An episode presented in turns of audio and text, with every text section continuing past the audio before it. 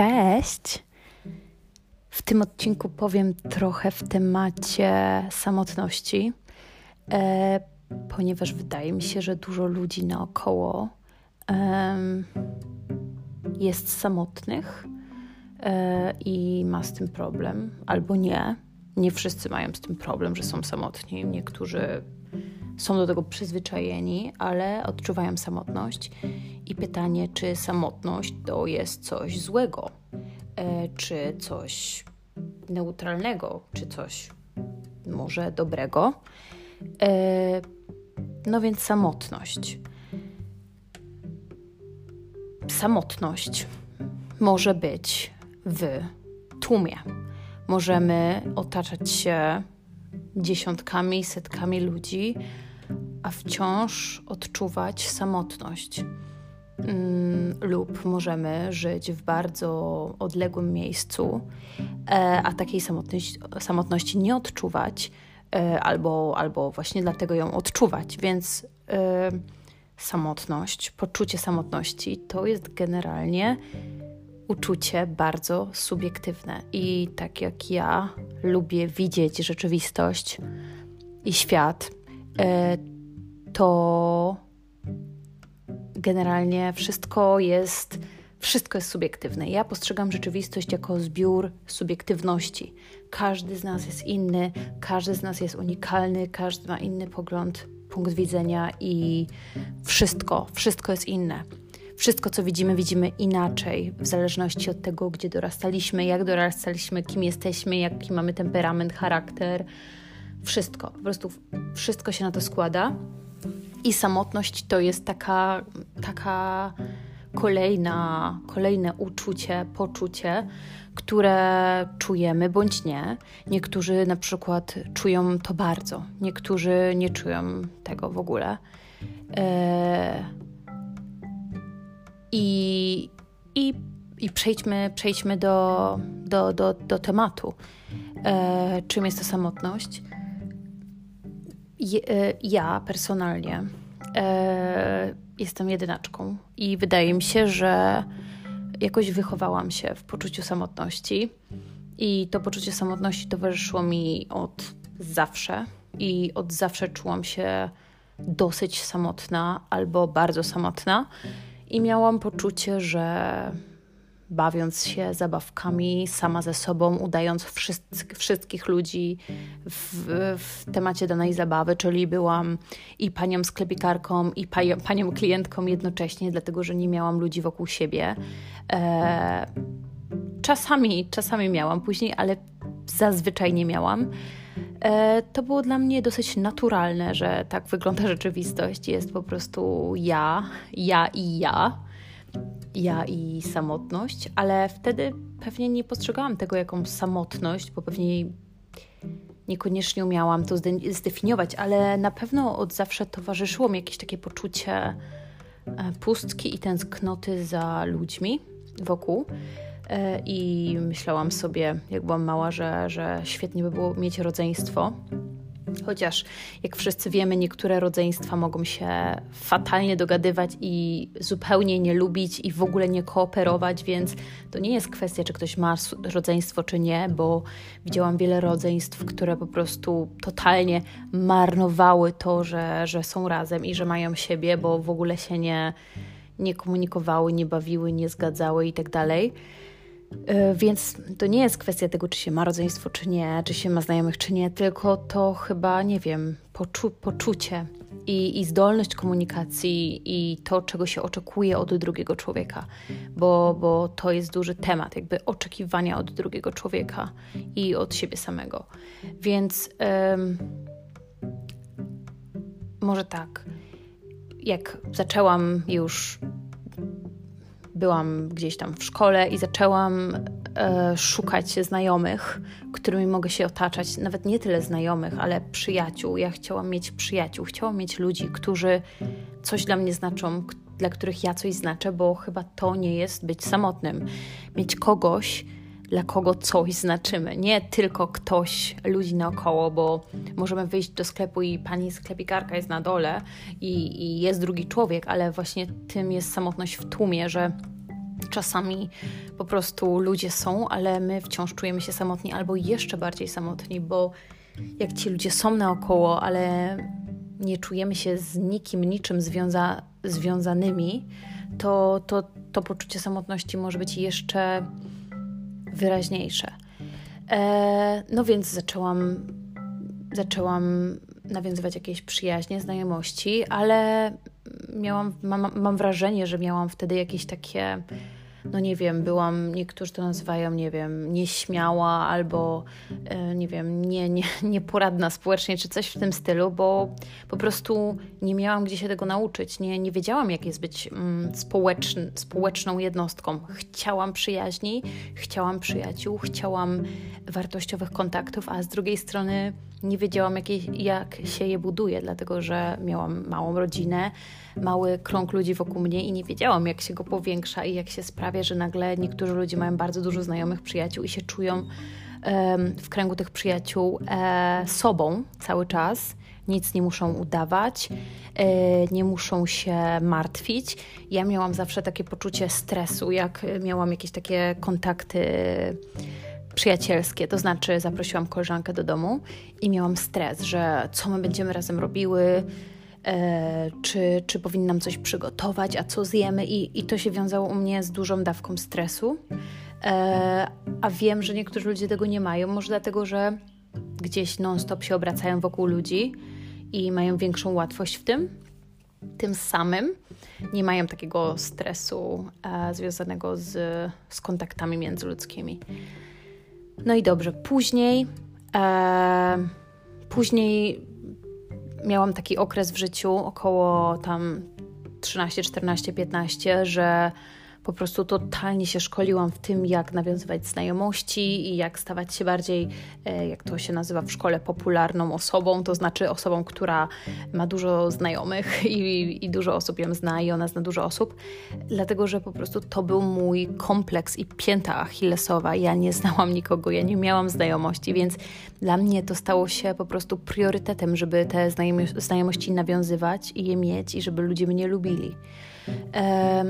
A później z kolei tam kolejne, nie wiem, 7 lat do przodu, przewijając, e, miałam około 21 lat i, i wchodziłam w jakieś takie strefy, sfery randkowania i miałam wrażenie, że z chłopakami generalnie było ok, nie byłam jakaś super nieśmiała, nie miałam jakiegoś super problemu, bo już się troszkę w tym wyćwiczyłam, jak się nawiązuje kontakt z drugim człowiekiem, ale wciąż gdzieś we mnie było to, że, że chciałabym być jeszcze bardziej, no dla mnie to było otwar otwartością.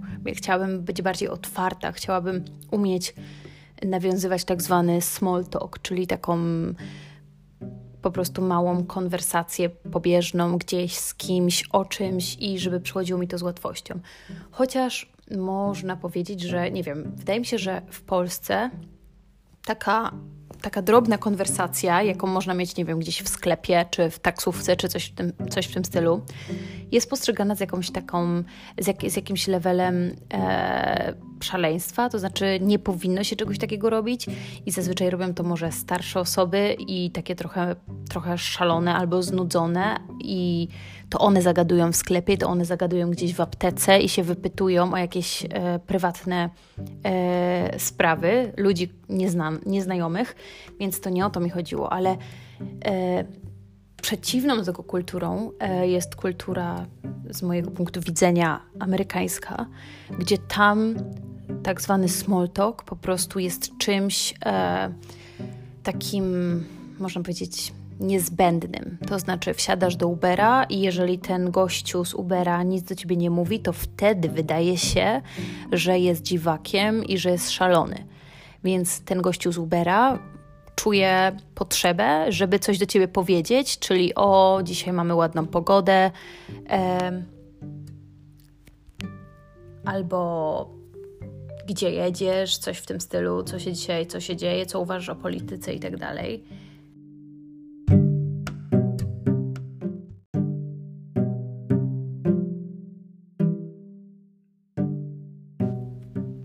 Albo gdzieś w sklepie, w kawiarni. No bo na przykład w Ameryce ludzie się siebie pytają: Hi, how are you? E, więc zadają sobie pytanie personalne, jak się miewasz. W Polsce mówi się dzień dobry, czyli że po prostu coś, co nie wymaga e, odpowiedzi, coś, co nie wymaga jakiegoś pociągnięcia tematu. A w Ameryce się odpowiada I'm fine and you. No i zazwyczaj powinno się odpowiedzieć I'm, I'm fine, thank you, czyli generalnie nie jest to jakimś zobowiązaniem do, e, do dalszej rozmowy, ale sama ta forma świadczy o tym, że oni się, siebie czegoś tam pytają, rozmawiają.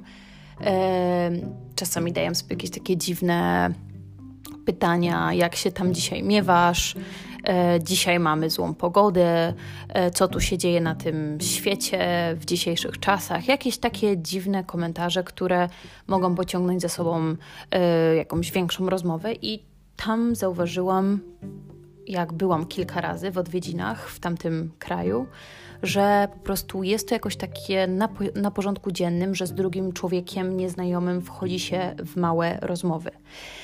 E, no więc wracając do głównego wątku, e, którym jest właśnie nawiązywanie znajomości. E, właśnie zawsze chciałam być takim jakimś może nie ekspertem, ale chciałam, chciałam, żeby przychodziło mi z łatwością nawiązywanie kontaktów, drobne rozmowy, żebym nie miała poczucia e, niezręczności albo jakiegoś strachu e, w sobie, kiedy muszę przeprowadzić łatwą, nie łatwą, ale, ale taką po prostu rozmowę na potrzebę chwili. E, I zauważyłam, że dużo z tym się wiązało, przynajmniej u mnie, jakiegoś takiego poczucia mniejszości. E, to znaczy, ja zawsze się czułam, że jestem na przykład e, za młoda w jakichś kręgach, za stara w innych kręgach, zbyt mało doświadczona w jakichś kręgach, zbyt e, źle wyglądająca w jeszcze innych kręgach, że zawsze tak jakby czułam się nieodpowiednia do danej sytuacji i z tego powodu czułam się, że nie mam nie wiem, prawa głosu, czy coś, coś w tym stylu. To, to totalnie wynika z jakiegoś takiego kompleksu mniejszości, którego doświadczyłam w wielu sytuacjach wewnątrz. E, teraz już e, powiedzmy, że sobie z tym w większości radzę i wiele razy tak jakby przerob przerobiłam to i myślę sobie, przede wszystkim wiele osób ma taki kompleks mniejszości i wiele osób się boi coś powiedzieć, bo myśli sobie, że to jest nie na miejscu albo kim ja jestem, żeby coś powiedzieć. E, to jest numer jeden. Numer dwa, że po prostu dopóki w sobie nie przerobimy takiego kompleksu mniejszości, e, nie wiem, jak się to u Was objawia, ale właśnie u mnie tym, że na przykład się często nie odzywam e, w, w momencie, kiedy może powinnam albo bym chciała się odezwać do kogoś, to dopóki sobie nie przerobię takiego kompleksu mniejszości, bo ja uważam, że jest to spowodowane moim kompleksem mniejszości, to to po prostu będę no, cierpiała w sytuacjach społecznych i, i dla mnie to było bardzo ważne, żeby się tego pozbyć. I, I w momencie, kiedy chyba najbardziej się pozbyłam tego kompleksu mniejszości, kiedy zaczęłam pracować e, w międzynarodowym środowisku, nazwijmy to, czyli w liniach lotniczych zagranicznych. I tam zobaczyłam, pracowałam po prostu z ludźmi ze wszystkich e, narodowości możliwych, chyba. E, albo z bardzo wielu narodowości i krajów, i miałam wrażenie, że po prostu wszyscy mają coś takiego. Wszyscy się boją, wszyscy się wstydzą, różne mają e, po prostu kompleksy, różne mają temperamenty. Niektórzy są bardzo tacy outgoing, czyli jacyś tacy odważni, e, a inni są bardzo nieśmiali, ale i tak musimy coś zrobić razem i nasza praca wymagała od nas, żebyśmy i tak ze sobą wchodzili w interakcję, więc ja myślę sobie, kurczę, no już trzeba odsunąć na bok to jakieś poczucie, że, że może nie jestem e, jakaś tam, jak, jaką się ode mnie oczekuje, albo może, nie wiem, nie będzie nawet, nawet nie wiem konkretnie, co ja czułam w tym właśnie kompleksie mniejszości, ale było to takie, że coś jest ze mną nie tak i ta osoba, z którą ja będę rozmawiała, to zobaczy, czy coś w tym stylu. E, ale właśnie w tamtej firmie, mm, w tych liniach lotniczych, i też to e, spowodowało, że, że tak jakby wszyscy nosiliśmy uniformę w tej firmie.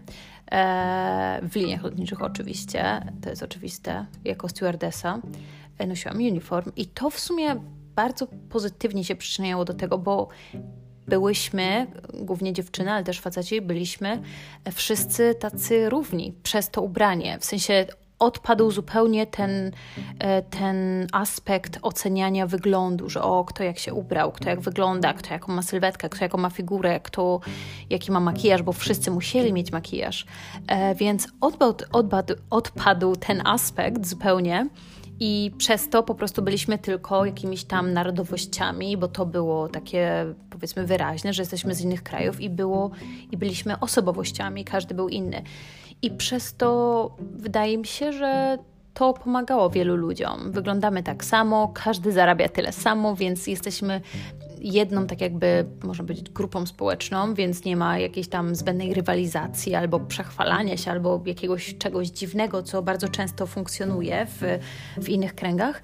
I po prostu jakoś te kontakty się nawiązywało dla mnie łatwiej, wydaje mi się, że dla innych też. I przechodząc dalej, czyli to nawiązywanie kontaktów dosyć sobie wyćwiczyłam, że tak powiem, e, ale to nie, to nie o to chodzi w byciu samotnym albo w niebyciu samotnym, bo temat tego odcinka jest e, powiązany z samotnością i uświadomiłam sobie, że nieważne ile osób zagadam w pracy, na ulicy, e, z iloma osobami jestem w stanie nawiązać rozmowę, albo nie wiem, zainteresować moją osobą, albo il, e, il, ile, ile osób jest w stanie mnie zainteresować ich osobą, nie znaczy i nie przekłada się na ilość e, wartościowych kontaktów międzyludzkich. E, I żeby nawiązać wartościowy kontakt z drugim człowiekiem. I mam tutaj na myśli wartościowy kontakt, czyli ta osoba naprawdę przejmuje się Twoją osobą, to znaczy jest zainteresowana, co się u Ciebie dzieje, jest zainteresowana Twoją historią, twoją, Twoimi planami na przyszłość, chce, żeby Ci się powiodło. E, ale nie tylko to, też jest w stanie znaleźć dla ciebie czas regularnie. To znaczy nie raz na miesiąc gdzieś tam, o już prawie o sobie zapomnieliście i się spotykacie, tylko nie wiem, wymieniacie się wiadomościami, dzwonicie może do siebie, a jak macie czas, to się spotykacie i, i to tak jakby priorytetu. Boże, trudne słowo. Stawiacie to jako priorytet. Priorytet tytuł z... Okej, okay, nie, nie, poddaję się. Wiecie o co chodzi. Że ty, zarówno ty, jak i ta druga osoba, stawiacie jako priorytet wspólne spotkania i nie, nie, nie, nie, nie macie wymówek typu e, muszę dokończyć serial na Netflixie albo muszę się spotkać z rodziną, z chłopakiem, tylko ta osoba, jako wasz jakiś tam kolega, przyjaciel, przyjaciółka, koleżanka, jest dla was jakąś wartością i vice versa. I wy jesteście dla, dla, nie, dla niej czy dla niego wartością. I na przykład, jeżeli jesteście w jakimś tam przejazdem mieście, gdzie ta osoba mieszka, to ta osoba będzie na pewno miała dla Was czas, bo jesteście dla niej wartością i wie, jak ważne jest utrzymywanie takiego wartościowego kontaktu. E, I żebym ja sobie to uświadomiła, to naprawdę musiało minąć te 28 lat, e, ile już żyję na tej ziemi. E, I dopiero w sumie w tym roku może tak tak myślę, że sobie totalnie uświadomiłam, czym tak naprawdę są wartościowe kontakty międzyludzkie i czym one się różnią od takich pobieżnych kontaktów, kontaktów międzyludzkich.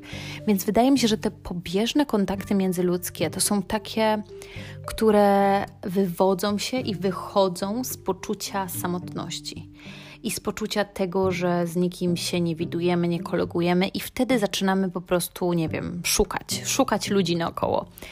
I taka sytuacja spotkała mnie, jak um, właśnie coś takiego chyba, chyba jest dosyć, dosyć powszechne. E, na przykład jak się mieszka za granicą. Ja już mieszkam od jakichś, nie wiem, pięciu lat za granicą i teraz przeprowadziłam się do innego kraju, do Indonezji i przyjechałam tutaj i się czułam mega, mega samotna. I myślę sobie, znów nikogo nie znam, znów nie wiem gdzie iść, znów nie wiem co się dzieje, znów muszę wszystko od nowa po prostu sobie aranżować, jakieś kontakty międzyludzkie i, i po prostu muszę się za to zabrać, bo jeżeli nie, no to jestem samotna, jestem sama.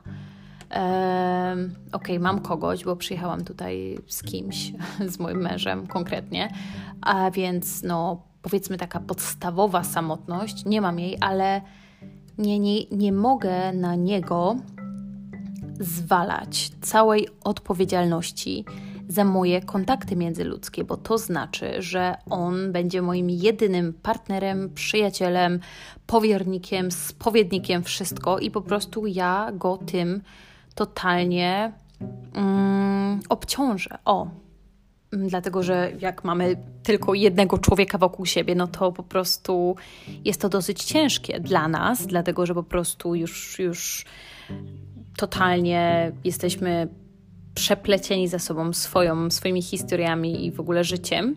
Dla niego, bo się czuje jakoś odpowiedzialny za nasze, nie wiem, szczęście i, i, i życie i, i bycie naszym jedynym przyjacielem. No jest to wielka odpowiedzialność. E, więc przyjeżdżając tutaj, myślę sobie, że no dobrze, muszę znaleźć nowych znajomych, kolegów, przyjaciół, z ludźmi, ludzi, z którymi, no nie wiem, wyjdę na kawę, na, nad morze, pogadam. E, ale okazało się, że to nie jest takie ani łatwe, ani oczywiste, bo w momencie, kiedy się robi taki jakby casting na kolegę, przyjaciela, ale w sumie teraz przychodzi mi do głowy, że dokładnie taka sama sytuacja jest z partnerem jakimś tam życiowym. Załóżmy, że jestem singielką i przeprowadzam się do nowego miejsca, nie mam nikogo i robię casting na chłopaka. Nie wiem, wchodzę na Tindera czy coś w tym stylu. Dużo osób tak robi i i ja też miałam takie poczucie, to, to jest w sumie bardzo dobry punkt. Ja teraz mam kogoś, jestem w związku, ale jak nie byłam, kiedy nie byłam w związku, dokładnie tak samo moja, mój mózg działał, że jak nie mam kogoś, to znaczy, że trzeba zacząć szukać i robić poniekąd jakiś, jakiś taki casting. Czyli po prostu, no nie wiem, przez internet albo patrzeć, e, zagadywać, e, nie wiem, być w kręgach, obracać się między ludźmi i tak dalej. No w sensie cały czas tak jakby szukać kogoś. To o to chodzi, szukać ludzi. Czy to partnera, czy to znajomych. I wydaje mi się, że takie szukanie powiedzmy poniekąd na siłę kogoś, kto będzie ci towarzyszył w Twoim życiu, czy to partner, czy to znajomy, nie jest niczym ani fajnym, ani dobrym, dlatego że e, to jest bardzo obciążające i szuka się te, tej drugiej osoby z poczucia właśnie samotności, bo nie kieruje nami to, że, że poznaliśmy kogoś i bardzo chcemy zobaczyć tę drugą osobę drugi raz i trzeci raz, bo uwielbiamy tę osobę, ta osoba wnosi jakąś wartość w naszym życiu i my wnosimy wartość w jej życie. E, I taki kontakt jest bardzo naturalny, ale w momencie, kiedy robimy właśnie, poszukujemy tej drugiej osoby, robimy jakiś taki casting na tę drugą osobę w swojej własnej głowie i szukamy, i, i później nam zależy, żeby się spotykać, e, a, a zależy nam dlatego, że nie chcemy siedzieć sami, w domu, nie chcemy iść sami, samemu do restauracji albo na kawę, to wydaje mi się, że takie relacje są zawierane z poziomu właśnie jakichś takich negatywnych intencji. E, I moje najlepsze relacje w życiu, które miałam i mam do dzisiaj, bo były tak dobre, że się do dzisiaj utrzymały, to są relacje z ludźmi, których poznałam tak jakby przypadkowo. To znaczy, poznałam ich gdzieś, gdzie nie szukałam partnerów, nie szukałam przyjaciół, znajomych, gdzieś w szkole, gdzieś przypadkowo totalnie na jakimś spotkaniu, imprezie i zaczęliśmy rozmawiać, gadać i się okazało, że się dogadujemy świetnie, że mamy wspólne tematy, że chcemy razem coś robić, że chcemy się jeszcze raz zobaczyć e, i jakoś to po prostu się potoczyło i te relacje są utrzymywane aż do dzisiaj. Ale w momentach, kiedy ja chciałam mieć znajomych i tak cisnęłam na to znajomości i, i po prostu stawałam na głowie, żeby właśnie coś wypaliło, czy w temacie związku, czy w temacie koleżeńsko-przyjacielskim, to nigdy to nie było takie dobre, bo po pierwsze, jak komuś zależy za bardzo ze złych powodów, e, to to się pewnie najprawdopodobniej nie uda. Jeżeli z drugiej strony właśnie wynika to z jakiegoś poczucia samotności, przytłoczenia, przygnębienia i szukamy drugiej osoby, na, który, jakby na której możemy się jakoś zawiesić, że wiecie, no bądź naszym przyjacielem, muszę się wygadać komuś, bo muszę, muszę powiedzieć, jak mi ciężko, muszę powiedzieć, jak mi źle, to też nikt nie chce być taką osobą. I my też nie, nie chcemy być wobec e, nikogo taką osobą. Więc jak ktoś nas e, próbuje jakoś zwerbować na swojego przyjaciela czy partnera, żeby się pożalić, żeby, żeby zrzucić e, jakieś, jakiś balast emocjonalny albo inny na nas, to też nie chcemy wchodzić w takie relacje. Więc e, to by było w temacie właśnie wyszukiwania ludzi albo znajdywania ich jakoś po drodze w naszym życiu. I w ogóle mam takie przemyślenie, że wartościowych ludzi w życiu jest naprawdę mało w moim życiu w sumie wszystkich wartościowych ludzi, jakich poznałam, i wartościowych nie mówię tutaj o, czy osoba jest wartościowa, czy nie. Każdy jest wartościowy, każdy ma jakąś tam wartość swoją, dużą, wielką, ogromną. Wszyscy mamy wartość, ale wartościowy kontakt dla nas, czyli przyjaciel, partner, jakiś tam, no o to chodzi, po prostu ktoś, na kim nam zależy bardzo i komu zależy na nas, to ja miałam, nie wiem, może z 10, maks 20 osób w swoim całym życiu e, i te kontakty wciąż się utrzymują bardziej albo mniej, ale są i wiem, że tam są te kontakty. A osób, które się tak przetoczyły jako jacyś tam znajom, znajomi, znajomości, no to to jest masa. I, I nawet czasami nie pamiętam imion tych osób, bo, bo po prostu nie wynikało to z jakichś takich naturalnych pobudek, że po prostu się poznajemy i jesteśmy, tylko z jakichś takich jesteśmy obydwoje gdzieś na samotnej wyspie, jesteśmy obydwoje samotni, odczuwamy samotność, więc czemu mamy cierpieć osobno? Możemy cierpieć razem, może już nie będziemy tego czuli, tej samotności, która nas przytłacza i przeraża. E, I chyba takie coś nigdy do niczego dobrego nie doprowadziło, przynajmniej w moim wypadku. Dajcie znać, czy czy w Waszym wypadku takie, takie, nie wiem, spotykanie się dwójki samotnych ludzi doprowadziło do czegoś dobrego, ładnego, pięknego? Nie wiem, może, może w Waszym przypadku jest to inaczej. Um, no i teraz, jak radzić sobie z samotnością? E, nie jestem jakimś super, super, super ekspertem w tym temacie, bo czasami sobie radzę z samotnością, a czasami w ogóle nie i ją odczuwam ale chyba samotność, jak sobie radzić z samotnością, to chyba właśnie odczuwanie jej to jest pierwszy punkt. To znaczy przyznać się do tego, że czuję się samotna yy, i czuję, że, że mam mało ludzi wokół siebie, bo tym jest samotność, yy, brakiem jakichś bliskich kontaktów, które, które są jakieś takie, dodają sił witalnych nam w życiu. Yy, tak jakby przyznać się, nie, nie, nie starać się okłamywać siebie, że nie jestem samotna, że nie cierpię z tego powodu. Właśnie o to chodzi, że, że jestem samotna i, i jeżeli mi to sprawia jakieś wewnętrzne, emocjonalne cierpienie, to, to okej, okay, no sprawia, cierpię. Tak samo jak na przykład boli mnie ząb, to, to mnie boli i to czuję.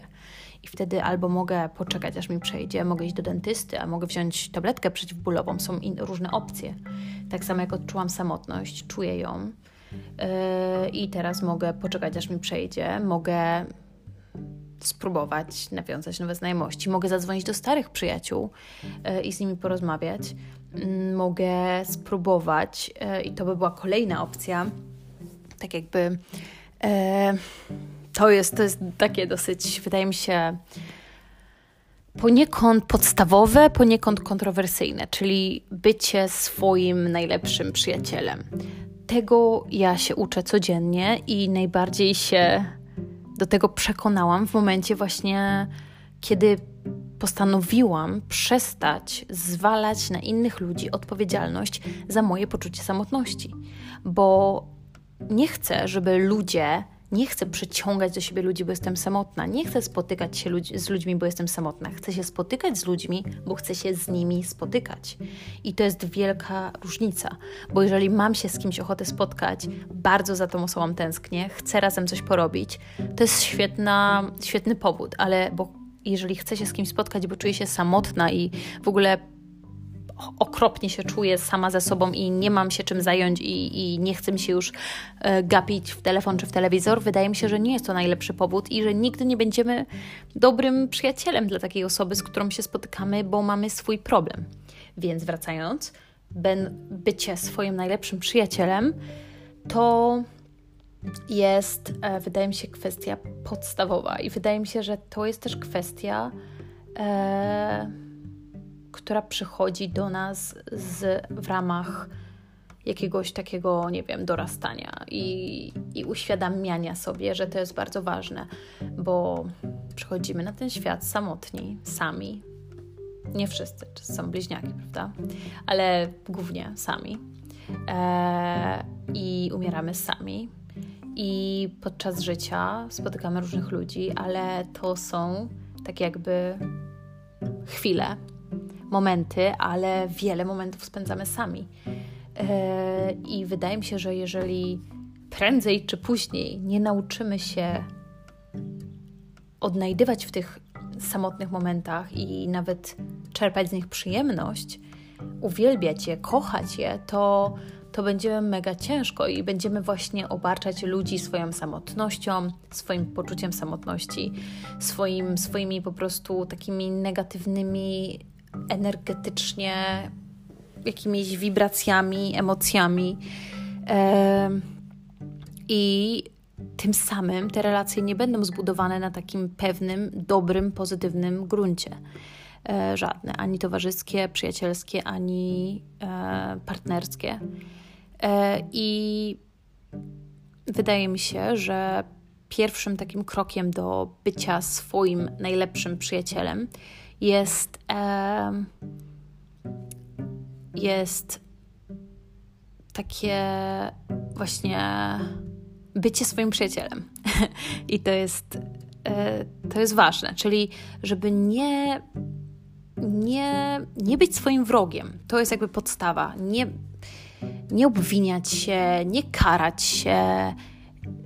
To znaczy, wiadomo, że to jest naturalne, że, że i tak będziemy to czasami robili, ale jakby być tego świadomym i to starać się stopować, nie być, nie, nie, nie kopać się po tyłku samemu sobie, tak jakby, bo tym samym nie będziemy chcieli spędzać ze sobą czasu, bo w momencie, kiedy załóżmy, załóżmy, jestem sama i od razu czuję się winna, bo o, powinnam sprzątać dom, powinnam pracować, myślę sobie, kurczę, czy ja jestem swoim przyjacielem, czy ja jestem swoim szefem, albo jakimś, kurde, takim okropnym jakimś rodzicem z koszmarnego snu.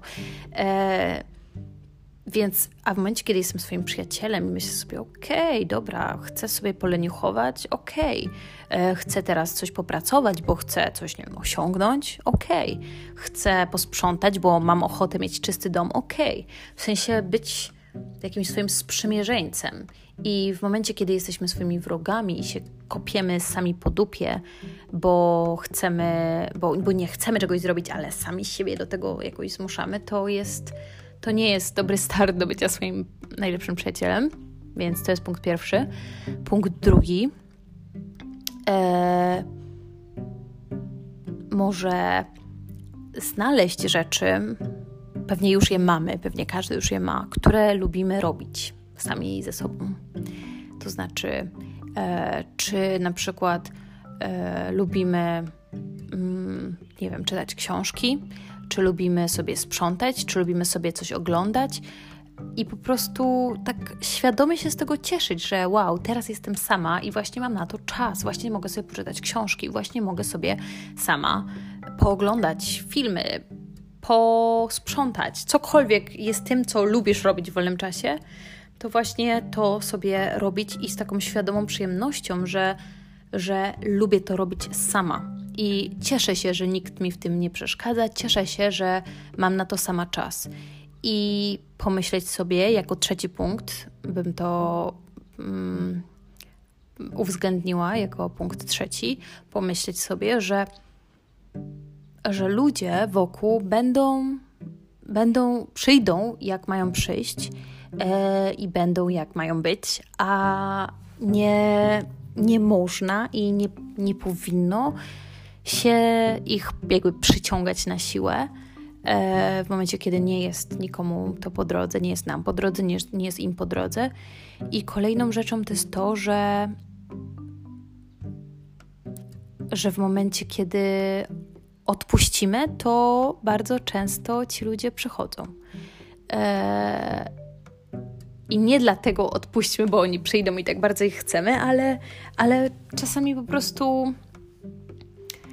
Czasami po prostu warto odpuścić i po prostu pomyśleć sobie: OK, dobra, to teraz jest czas dla mnie. Nikt nie ma czasu, nikt się nie chce ze mną spotkać, nie ma nikogo w okolicy, nie ma nikogo wokół mnie z kim mogę sobie spędzić czas, to okej, okay, to spędzę go ze sobą i, i starać się ze sobą robić jakieś po prostu fascynujące rzeczy. Nie wiem, odkrywać coś nowego, czytać nowe książki, robić jakiś fajny research, e, nie wiem, zapisać się na studia, cokolwiek, robić coś, co, co będzie poszerzało nasze własne horyzonty z, na, z nami samymi. E, i ludzie, i, i podsumowując um, ten, ten temat, ludzie są bardzo ważni dla naszego szczęścia. Uważam, że, że, że jesteśmy socjalnymi jak najbardziej jednostkami, e, ale wciąż jednostkami, wciąż indywiduami. I, I wydaje mi się, że jeżeli mamy presję taką, żeby ciągle być wokół ludzi, to nie mamy czasu na na tak jakby pielęgnowania, na pielęgnowanie przyjaźni z samymi z samym sobą oraz na odkrywanie, co my chcemy, co my lubimy, co, co, co nam się podoba. I wiecie, jakieś takie takie klisze, czyli jakieś takie totalnie banały typu o, idź sobie sama ze sobą do kina, idź sobie sama ze sobą do restauracji. Nie wiem, nie jestem jakąś taką, jakimś zwolennikiem wielkim takiego sobie chodzenia samemu ze sobą do kina, żeby się lepiej poczuć, e, bo czuję się samotna, ale nie będę na nikogo czekała, żeby mnie zabrał do kina, to sobie pójdę sama. A tam się jeszcze bardziej czuję samotna i mi się chce płakać. Nie, to nie o to chodzi, ale chodzi o to, że jak masz ochotę iść do kina, naprawdę masz ochotę iść do kina, bo lubisz chodzić do kina, to naprawdę nie, nie czekaj na nikogo. Jak masz ochotę jechać w podróż, to nie czekaj na nikogo. Jak masz ochotę iść do restauracji i masz ochotę zjeść w restauracji, to idź i zjedz i nie wiem, i się przyzwyczaję do tego, że to jest ok, jest inne, to nie jest to samo, to jest zupełnie inaczej. I to jest właśnie sedno w tym, że to nie ma być tak samo, bo z ludźmi jest inaczej. Ludzie inaczej stymulują niż sami siebie stymulujemy. Ale sobie możemy, nie wiem, myśleć, yy, pisać pamiętnik, no a w najgorszych przypadkach oczywiście siedzieć na komórce i, i zabijać czas samemu ze sobą. No bo na przykład idziesz do restauracji z znajomymi i nie siedzisz na komórce, no nie? Bo to nie jest fajne. A idziesz sama ze sobą i siedzisz na komórce, bo sama ze sobą się nudzisz najbardziej. A co jakby się nie nudzić? Wtedy możemy to przekształcić po prostu, że o, będziemy miały same ze sobą konwersację, a co jeżeli ta konwersacja nagle będzie na głos i ludzie pomyślą, że jesteśmy szalone? No ale już trudno. Jeżeli nam się ta konwersacja podoba, no to już niech sobie myślą. Niech sobie myślą, co chcą. Ważne, żeby nam było spoko i fajnie i żeby nam się podobało, no nie? To chyba o to chodzi. Ja się przyłapałam, że właśnie uwielbiam do siebie mówić najlepiej na głos w różnych miejscach, czasami publicznych. No ale już trudno, no już tak jest, tak jest. No dobra, więc powiedzcie, co sądzicie, co sądzicie o tej samotności i e, to nie jest jakiś taki temat, co można go rozwiązać. Tematy generalnie są nierozwiązywalne, ale to jest okej, okay, nie? Żyjemy. Żyjemy, mówimy sobie o tym, rozmawiamy i jakoś szukamy. Szukamy konsensusów, ale, ale wydaje mi się, że sama rozmowa o tym i myślenie jest już, nie wiem, ciekawe, przyjemne i dajcie znać, co sądzicie i jak sobie sami radzicie ze swoją samotnością, a może nigdy się nie czujecie samotni. Eee, może tak być. Więc e, dajcie znać i dzięki, papa. Pa.